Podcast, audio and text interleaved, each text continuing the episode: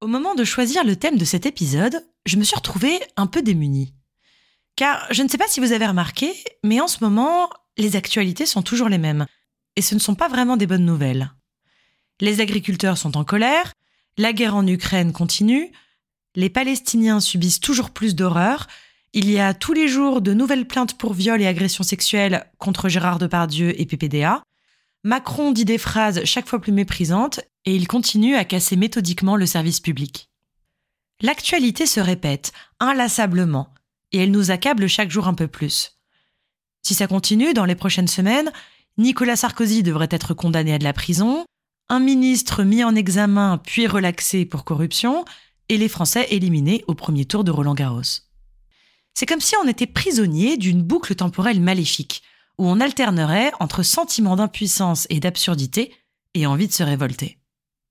Alors aujourd'hui, je vous propose une philosophie de l'absurde. On va parler mythe de Sisyphe, révolte, marmotte, philosophie d'Albert Camus et bien sûr d'absurde.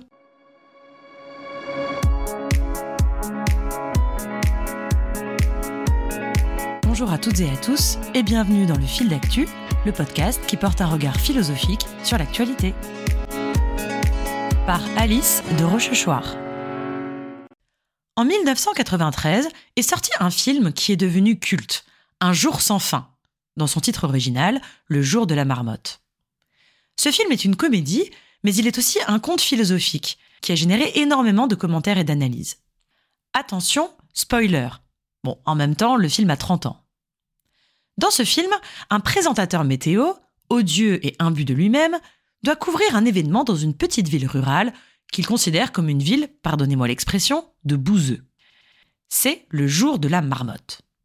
Ce jour-là, au début du mois de février, on observe une marmotte sortir de son terrier.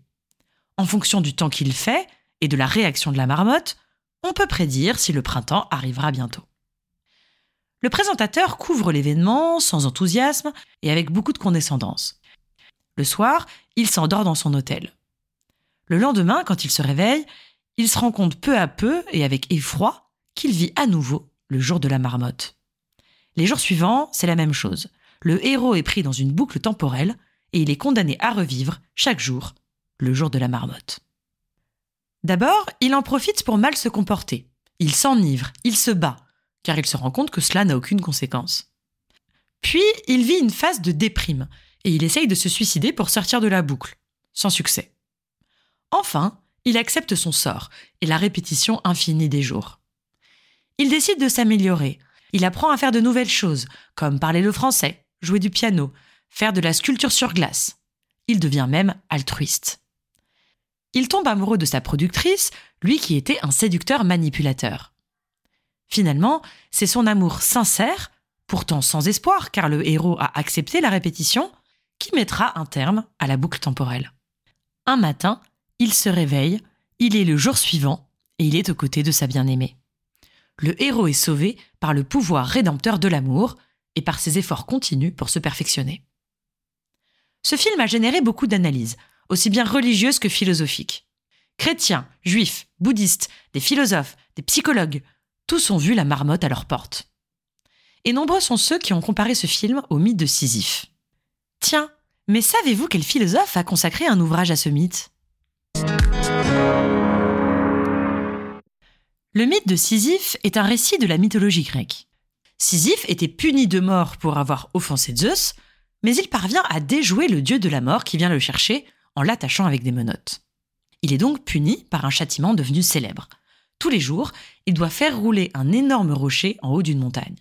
Tous les matins, la pierre retombe et il doit recommencer. Et ce, pour l'éternité. Albert Camus, philosophe du XXe siècle, a consacré un ouvrage au mythe de Sisyphe pour élaborer sa philosophie de l'absurde. Selon Camus, l'existence de l'homme est marquée par l'absurde. Quand nous prenons conscience du caractère répétitif de nos actions, nous éprouvons soudainement une grande lassitude, un sentiment d'impuissance. Nous nous sentons soudainement dépossédés, étrangers à nous-mêmes, condamnés à pousser inlassablement un lourd rocher en haut d'une montagne escarpée. Alors, que faire? Se suicider? Absolument pas. Ce serait accepter notre condition, consentir à l'absurde et abandonner le combat. Pas de renoncement chez Camus. L'absurde éveille la révolte, qui est la seule position philosophique cohérente.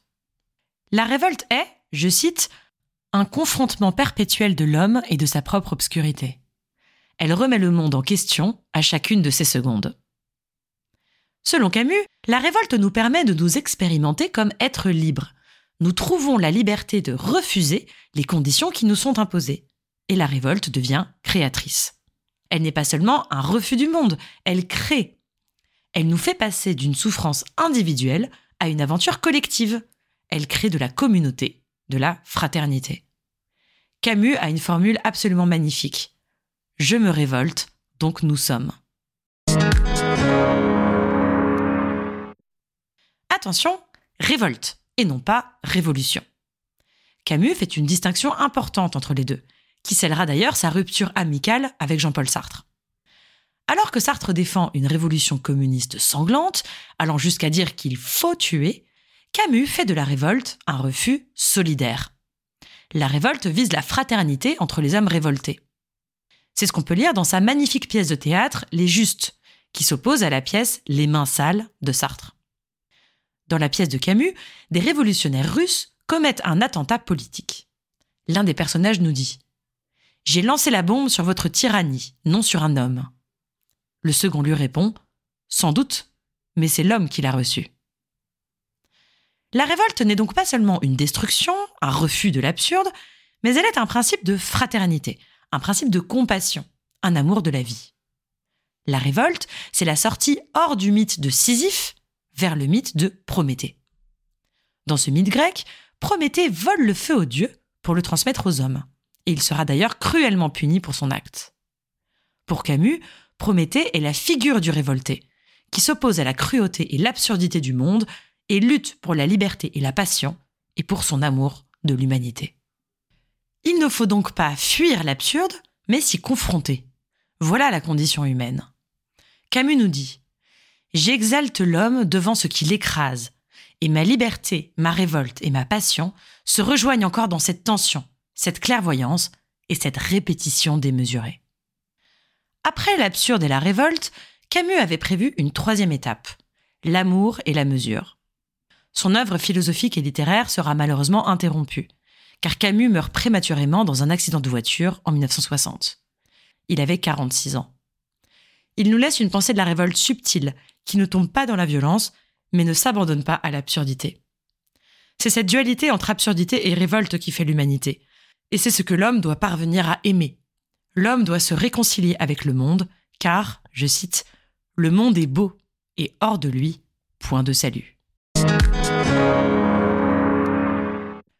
Alors, sommes-nous des Sisyphes, condamnés à pousser un rocher trop lourd sur une montagne trop escarpée? À regarder des actualités insupportables se répéter sur des chaînes d'infos en continu? Il est tentant de fuir ce martèlement d'informations déprimantes et de fermer les yeux devant l'absurdité du monde. Mais avec Camus, nous pouvons décider d'embrasser la révolte, d'en faire un principe de fraternité et de parvenir à aimer le monde nous pouvons devenir des Prométhées. En 1957, Camus reçoit le prix Nobel de littérature. Voici un extrait de son discours qui résonne encore tellement aujourd'hui. Chaque génération, sans doute, se croit vouée à refaire le monde. La mienne sait pourtant qu'elle ne le refera pas. Mais sa tâche est peut-être plus grande. Elle consiste à empêcher que le monde ne se défasse.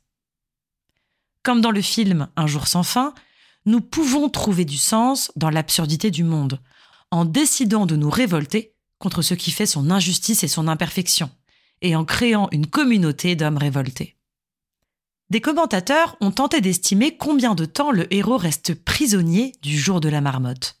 Selon les estimations du héros lui-même, cela serait environ 80 ans. D'après le scénariste, ce serait toute une vie. Le message est que l'homme révolté et le monde absurde incarnés par la marmotte, sont liés pour la durée d'une vie entière. D'ailleurs, dans le film, le héros et la marmotte portent le même nom, comme s'ils étaient les deux faces d'une même pièce qui forment l'humanité, la révolte et l'absurde. Et savez-vous comment ils s'appellent tous les deux? Fil, comme la philosophie, et bien sûr, comme le fil d'actu.